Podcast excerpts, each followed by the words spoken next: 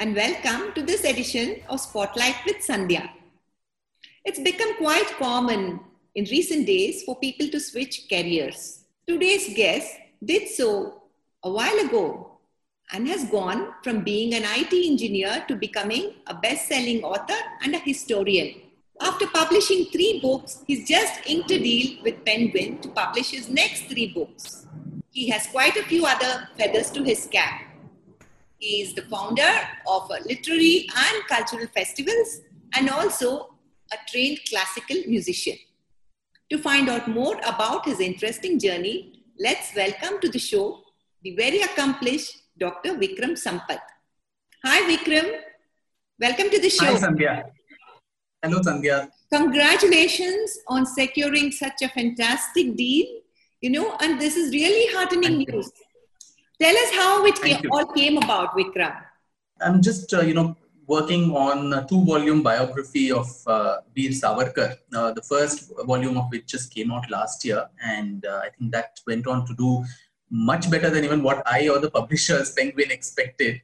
Uh, and so the second volume is expected next year. So the first volume went on to become a national bestseller, and it also won, uh, you know, praise from the prime minister and so on. So I think uh, there's there's an increasing need and demand for uh, non-fiction works, and more so, I think Indian history. Uh, so lots of young people are looking forward to reading uh, stories of our own past uh, in a manner that's uh, which is you know written in a manner which is exciting, inspiring, and you know which they can relate to. So I think Penguin was very keen to um, have an entire corpus of books that we could produce together over the next couple of years and we debated quite a bit about what uh, what all could be the topics. I have in my head ideas the, for the next 20 books, but then we shortlisted three of them. And so one is a biography of uh, Chhatrapati Shivaji, uh, another from our own state, Sultan.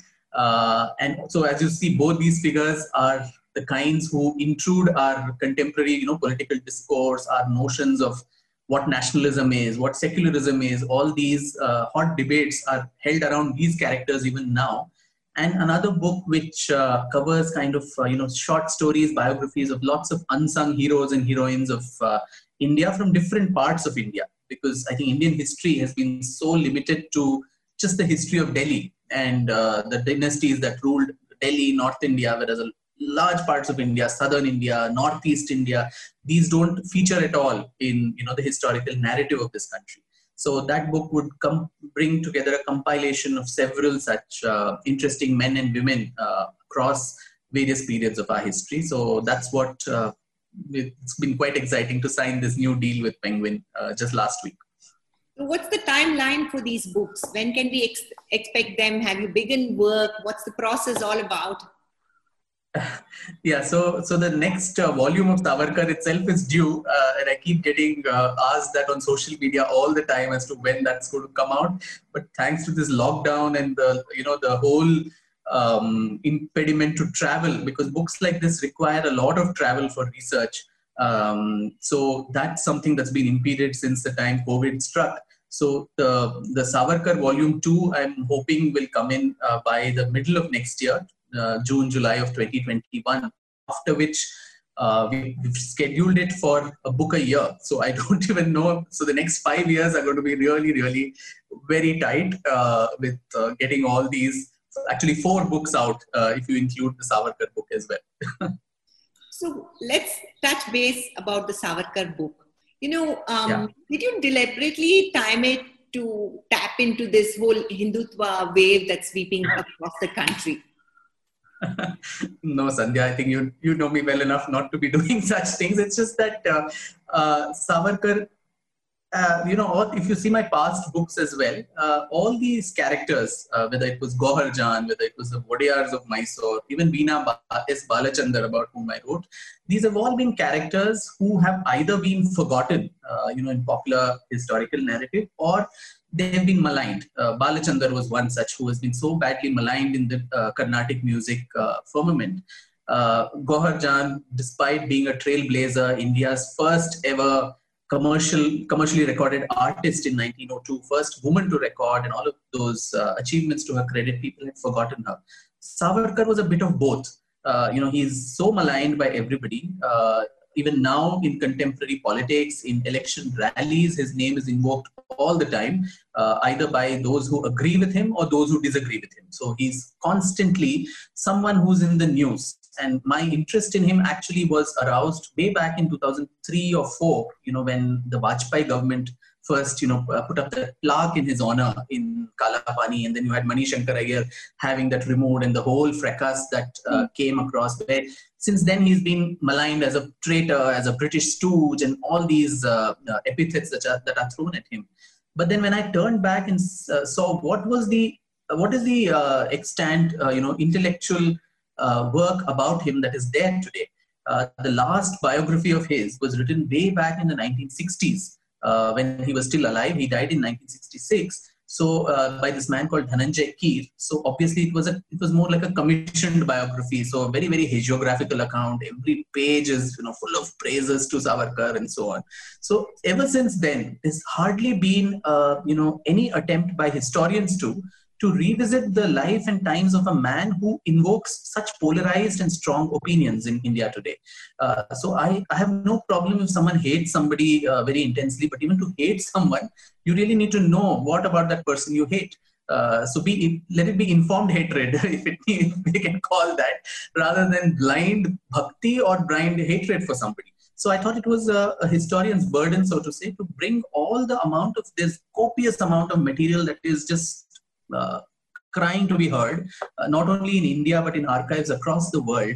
And it's, I think, as I said, a historian's burden to make these documents available uh, in the public realm so that people, the readers who are discerning and intelligent enough, can make up their mind on which uh, side of uh, you know the debate they would like to sway. Whether they, after reading all of that, if they still find Savarkar a very offensive person, uh, so be it. But if something about him interests them or attracts them, then I think that's also a good thing rather than having a prejudiced and a biased uh, kind of uh, uh, you know opinion about anybody for or against. I think it's very important to have an informed judgment about anyone. So it was with that intention that you know I set off on this journey several years ago. It's taken me about four years now. Uh, and in fact, I wanted it to be a three volume biography because there was so much of material about him, uh, a problem of plenty for once where uh, from archives in India, in London, in Paris, in Germany, in uh, different parts of the world. Okay, so let's talk about someone closer to home, which is, you know, the Tiger of Mysore, Tipu Sultan. He's become a very controversial figure in recent years. On the one hand, he's hailed as a freedom fighter, a great strategist, a great warrior, and an environmentalist. Much of the greenery that we see in our Lal Bagh is thanks to him and his father. But on the other hand, he's also reviled as a brutal suppressor. So, what aspects of him would you bring out in your book? Sandhya, I've always held that you know it's a historian's duty not to sit in judgment of characters of the past, particularly by yardsticks that we set today. Uh, you know, to to judge an 18th century ruler by definitions of what nationalism and secularism and communalism and all of that is today, I think it's being very unfair to the character as well, and also does a lot of injustice to the history of India itself. So, uh, my goal all through is to see the, the pluses and minuses in the person. So, Tipu is, I, I would always, you know, um, define him as a historian's enigma. Uh, as you mentioned, there are these multiple shades of his on the one hand, I mean, someone who also pioneered rocket uh, technology and all of that. There's so many of that, and tales of valor and bravery in the way he fought. He and Hyder Ali fought the British. Uh, I mean, in the first Anglo-Mysore war, you had the British literally uh, pushed to the very gates of Madras, and the second Anglo-Mysore war, which ended in the Treaty of Mangalore, uh, that was the last. Uh, possibly the last document where an Indian power had an upper hand over the over the uh, British in any treaty. Uh, so such was the valor of the Mysorean army, of which I think we in Karnataka need to be very proud of. But at the same time, there's also the social report card, which uh, which cannot be ignored. The atrocities that were committed by him and religious atrocities. Uh, it was more of a theocratic, uh, you know, assault on people uh, who did not believe in his faith. and this happened in Mangalore, in Coorg, in Kerala, to the Mandyam Iyengars, and these are people who still after so many two centuries, there is still animosity, there is still that pain and hatred which hasn't gone away. Uh, and I think uh, you know the sad part of how Indian history has been written is that we kind of whitewash these excesses. Uh, whereas world over, I think history provides those spaces for people to to to kind of heal the wounds of the past to heal those wounds and move on. There's a truth and reconciliation that happens with all aspects of uh, history. We've seen that with the Holocaust, uh, you know, museums where um, nobody shies away from saying whatever happened to the Jews in different parts of the world. Uh, this is commemorated. Whereas in India, uh, for contemporary politics' sake, we try to push all these under the carpet and say all this never happened. So while extolling someone, um, you know, falsely is also bad. I think reviling someone also completely is equally bad. So there needs to be that balanced judgment, and I think that is what a historian needs to do uh, to put all these facts together and uh, also provide a context to whatever happened, because every person is a product of his or her circumstances and the times in which they lived in. So I think providing that would be my main focus. Um, with Tipu. I know it's a it's a minefield uh, because you don't know where which landmine you're landing on and uh, what bomb would uh, you know burst on your face. Uh, same with Shivaji. You, uh, we saw what happened to Laine's uh, biography of Shivaji and the way you know his um, his book was banned in India. So these are very sensitive and difficult topics, and that's again a big you know contradiction where we as a country have always held we have so little regard for our history for our past you know, monuments, Tipu's palace in Bangalore is in such a bad shape. Uh, Tipu's armories, where those rockets were made, I mean, they routinely get uh, shifted here and there in Srirangapatna to uh, to broaden the railway line and so on. But then we get so sensitive and touchy when it comes to any objective analysis of, of the same historical character. So I think um, the, the need of the hour is to liberate our history and also our historical characters from this extreme sense of sensitivity that we have I don't know how successful it will be because yeah, both these books are landmines that I'm uh, you know quite scared of stepping on. But so was Savarkar. Uh, my mother was certainly very very apprehensive that why on earth are you uh, you know inviting problems on yourself because you never know who's going to do what. Because I remember even when I wrote the Mysore book, there was one section there on Hyder and Tipu Sultan, and I'd given a couple of uh, talks in different parts of Bangalore, and that had led to protests. My talks were shouted down. There was some article I wrote for a newspaper in Bangalore on actually not even Tipu Sultan, but the divans of Tipu Sultan, and there was a reference to Purnaya and so on. And that actually offended some people, and there was, in fact, my effigy was burnt right there in front of the uh, Deccan Herald office in on MG Road in Bangalore. So all these uh, troubles do exist, but then I think those are all part of an occupational hazard for a historian whose only work I think needs to be to illuminate the truth. Because I think, as they say, you know, sunlight is the best disinfectant. Absolutely, and more power to your pen, uh, Vikram. And talking Thank about you, your pen, when did you first decide to move from being an you know an IT engineer? There you were busy writing code I presume. And then you started writing about um, history and you made a career out of this. And you also have an MBA in finance and you have a doctorate in history and music. That's quite a wide arc that you cover. Tell us more about it. So I've always held that you know my literary journey has been serendipity at its best. Uh, never planned, never thought of, never you know uh, a very uh, organized way, I don't think it proceeded at all. It was just a series of happy accidents for which I'm so grateful to so many people. Uh, so I think it was uh, when I was 12 or 13 years old, there was this uh, television serial on Doordarshan those days called The Sword of Tipu Sultan. So Tipu Sultan, I to owe a lot to him because he is the one who's the, the, the, inspiration behind me taking up to history. So and as a uh, you know student then in school, I hated history as a subject. Uh, because it just meant memorizing everything by rote and who succeeded whom and which battle and these things never made any sense. Uh, but then this serial, if you remember, uh, the Maharaja and the Maharani of Mysore, uh, Immadi Krishnaraja Wadiyar and this uh, Rani Lakshmi Ammanni, they were shown in a very, very poor light and there were protests in different parts of uh, our state here and Mysore, Bangalore, different uh, places where, I, as you know, the Wadiyar family is still held in a lot of regard and reverence. Even when the last uh, Sion, uh, Shrikanta Wadiyar passed away, Mysore just shut down voluntarily because nobody asked them to or anything. It's just that respect they have for the family, uh, considering all the uh, to their credit, the welfare of modern uh, Karnataka, which was uh, brought up by this dynasty. So naturally, there was a lot of upheaval about that. If you remember, the studio caught fire and Sanjay Khan's face also got burnt. Uh, and so people were ascribing it to the curse of the Wadiyar and all kinds of things. So as a little boy, I was just soaking into all of this and i just wanted and on an impulse i decided that i need to know the truth behind this falsehood uh, and for what joy i really don't know. And so that led to a, a series of uh, visits, um, maniacal almost uh, visits to Mysore every vacation, uh, meeting members of the royal family, to palace archives, to libraries, to old timers in Mysore, gathering material, um, and it became a family project my parents, my maternal grandmother, because I couldn't even read Kannada in those days. So my grandmother would translate those, uh, uh, you know, documents for me, and I was just maintaining a logbook of sorts. I was also quite okay at sketching and painting, so I would sit in the palace and make sketches of all these maharajas, and it was just a very personal project, never with the intention that this is going to become a book or we would go to market it uh, as a, bestseller or any th- such thing that authors today kind of have a very planned career.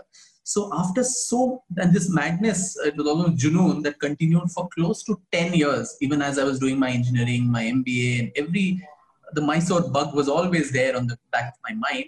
And I realized that, uh, you know, from the, that one king and queen, the interest then expanded to the entire dynasty. Uh, and the Wadiyars ruled, were one of the longest reigning royal houses of this country 600 years from 1399 to 1947 and we didn't even have any books in the modern time which covered their uh, story.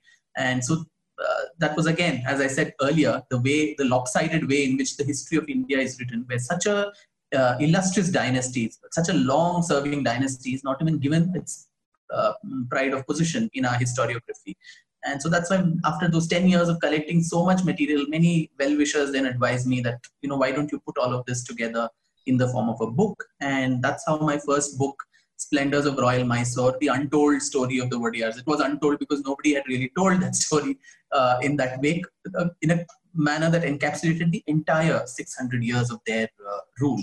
So that came about, and then one led to the other. And while I was researching on the Wadiyars, I came across the reference to Gauhar Jan, uh, who was a visiting musician from Calcutta but had died in Mysore. And that's how the second book came up. And so, so that's why I said these were all a series of very, very happy accidents uh, for which I'm so grateful, first of all, to my parents and, uh, you know, my grandmother and to the, the universe for conspiring to ensure that this uh, worked out the way it did. Talking about Gauhar, your book on her is one of my favorites, you know, and I think I've told you that before. I watched the play, of course, when it was staged here in Bangalore, and I've heard that Ashutosh Gowariker is now making a movie of it. So, right. any further updates on it? Who's going to be acting in it? Are you going to attempt writing the screenplay? Tell us a little bit more. I, yeah, I we, we, I still don't know who's uh, who's been shortlisted to play the role, but then yeah, the the screenplay is something that I've been assisting, um, you know, Ashutosh with.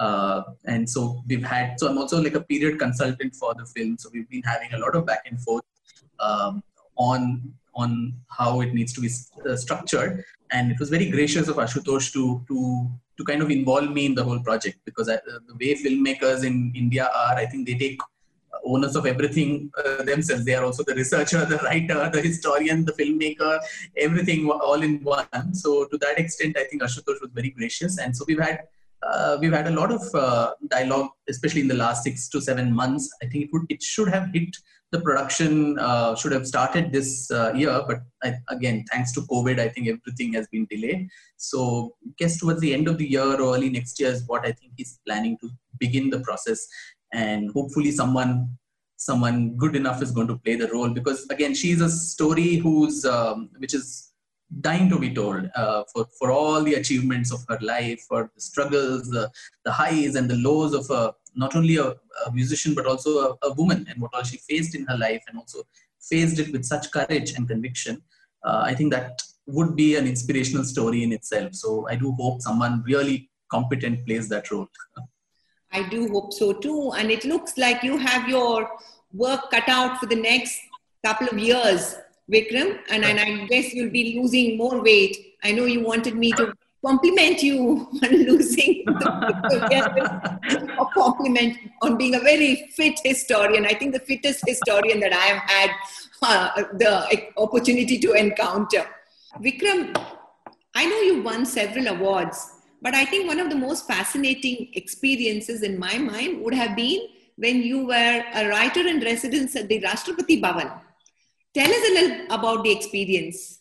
Yeah, that was uh, truly, Sandhya, one of the most memorable experiences I've had. Uh, and this was the, in the year 2015. Uh, and the former president, the late uh, Bharat Ratna uh, Pranab Mukherjee, uh, had, I think, democratized Rashtrapati Bhavan, ensured that it was open for common people by building that wonderful museum, the Rashtrapati Museum inside, dedicated to all the presidents of India.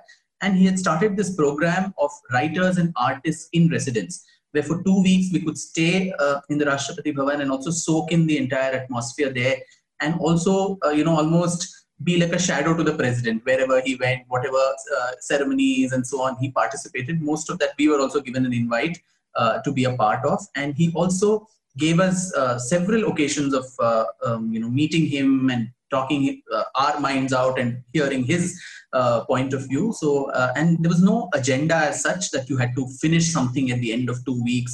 If you had something to do, you could do. So, for instance, I spent the two weeks there also reading up a lot about uh, the culture policies of different countries. Uh, and I made a draft uh, vision document for a national culture policy for India, which I then submitted to the government of India.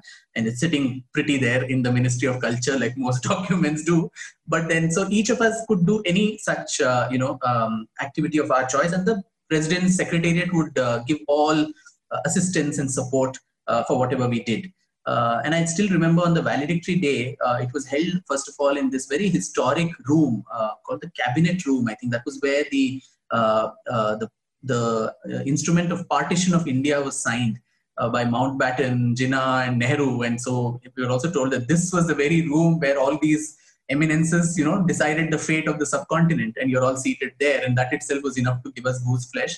and Pranab Da was so warm to all of us, and he said something that you know it sticks to my mind even now. Where he said, uh, "You know, you're all young people, and you're still you've not seen the the highest glories of your life, uh, and at some point of your life, you're going to reach that pinnacle. Uh, when I am not going to be there for sure, uh, but I'm uh, but I do hope that at that point, when you reach your peak, you do remember this old man who had only good for you and who played a very very small role perhaps in uh, getting you up to this peak. Let me also remind you that uh, in His Excellency Pranab Mukherjee had read your writing in the book that we published for the Raj Bhavan on Karnataka's cultural right. odyssey, and where you had very kindly written an article for us. He had been impressed by your writing much before you went to Rashtrapati Bhavan. So, uh, I would like to thank Vikram Sampath for joining the show Take care. Bye bye. You can also watch the video of this interview on the Raintree Media YouTube channel.